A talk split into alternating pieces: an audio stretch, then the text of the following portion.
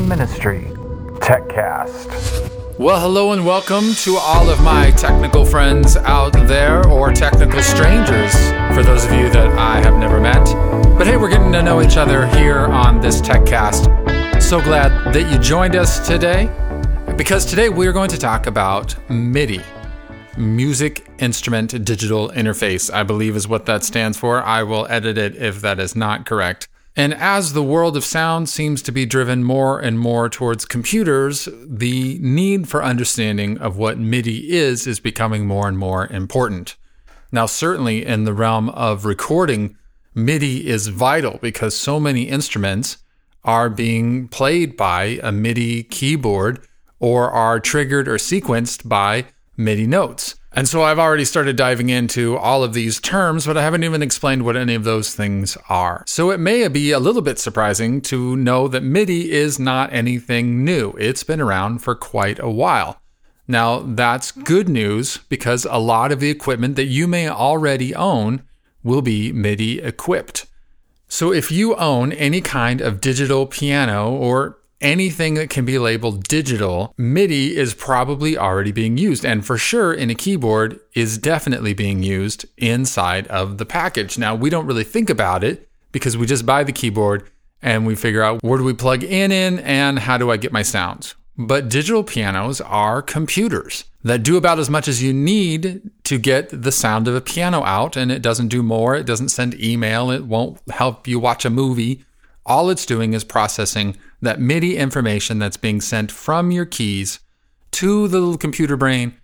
It's processing the information that you're giving it by pushing the various buttons, and then it's sending that signal out via its computer to then either the sound system or through maybe even built in speakers.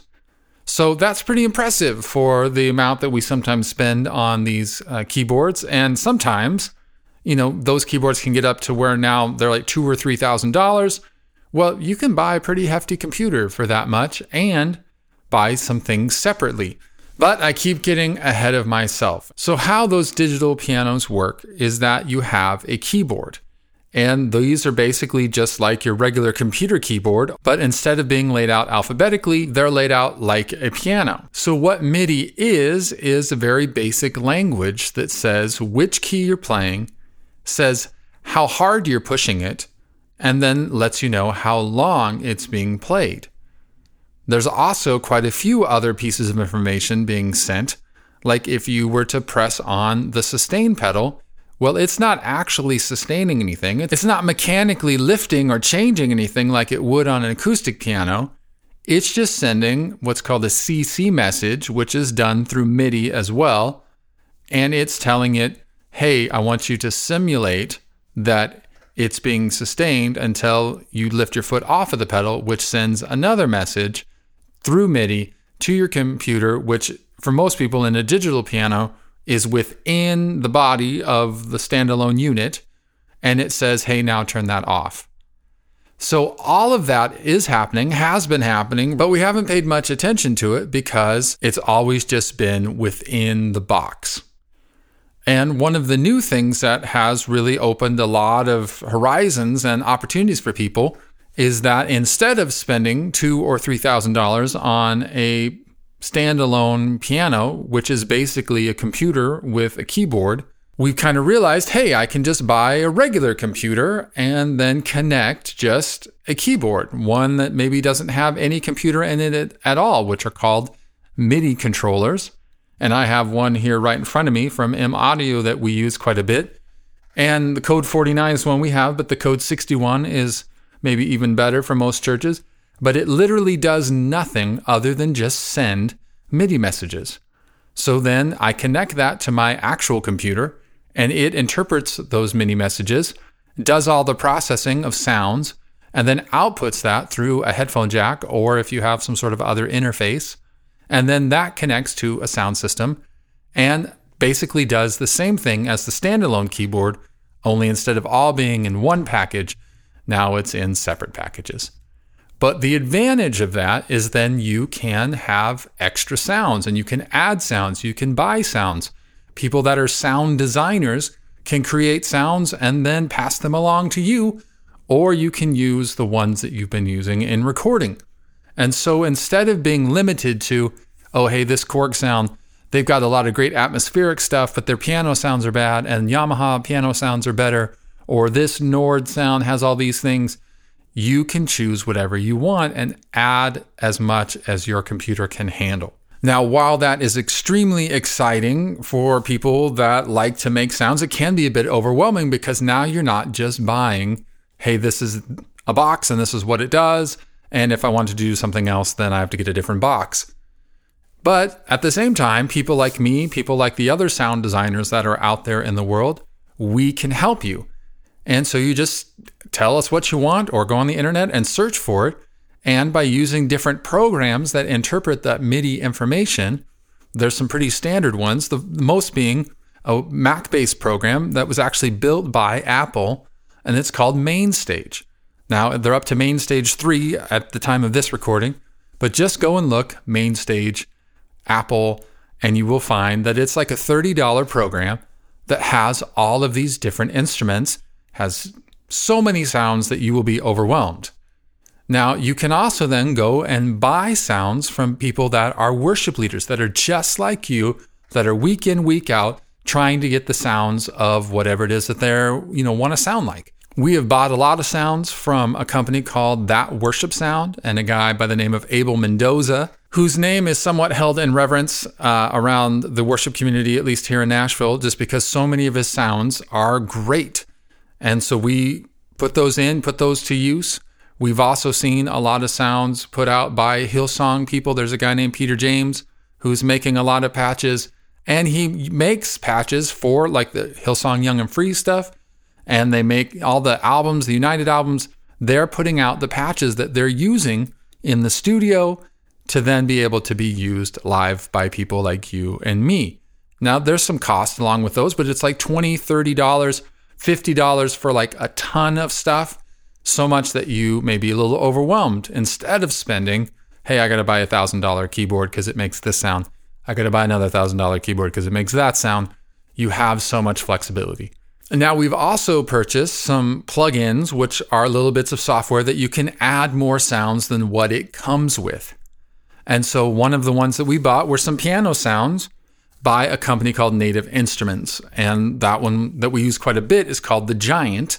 So now that's what we're doing, but you can do all kinds of different stuff. And I know that's like a shift in the way that you think, but it really is how people are getting the sounds that they're getting, certainly in the recording studio. And then as you go to live venues, that's how you play the music that you're hearing is through those programs. Now you can also do it from a PC standpoint by using a program called Ableton. And most people know that from running tracks, but it's actually a recording program and actually designed for live sound. So there's people now starting to make patches just for Ableton. There's also a new one called Gig Performer, I believe is the name, which is available for both PC and Mac, that again interprets the MIDI information and then allows you to add sounds and manipulate sounds and have preset sounds that you switch just like a regular keyboard. You would push a button and it would go to the next sound. So again, the good news is, is that your equipment probably already speaks this MIDI language and they have an output on the back of your keyboard that allows you to then connect to other equipment. So go and take a look at the back of your keyboard and if you have like a round plug that has just a bunch of different holes and it'll say MIDI out, well that's the one you're looking for. And what you can do is buy a simple MIDI converter to like USB or to USB-C or whatever it is that your computer runs and it will transfer that MIDI information then into your computer. And then instead of connecting your output to your keyboard, you would actually plug it into your computer. And that's how the sound would flow out.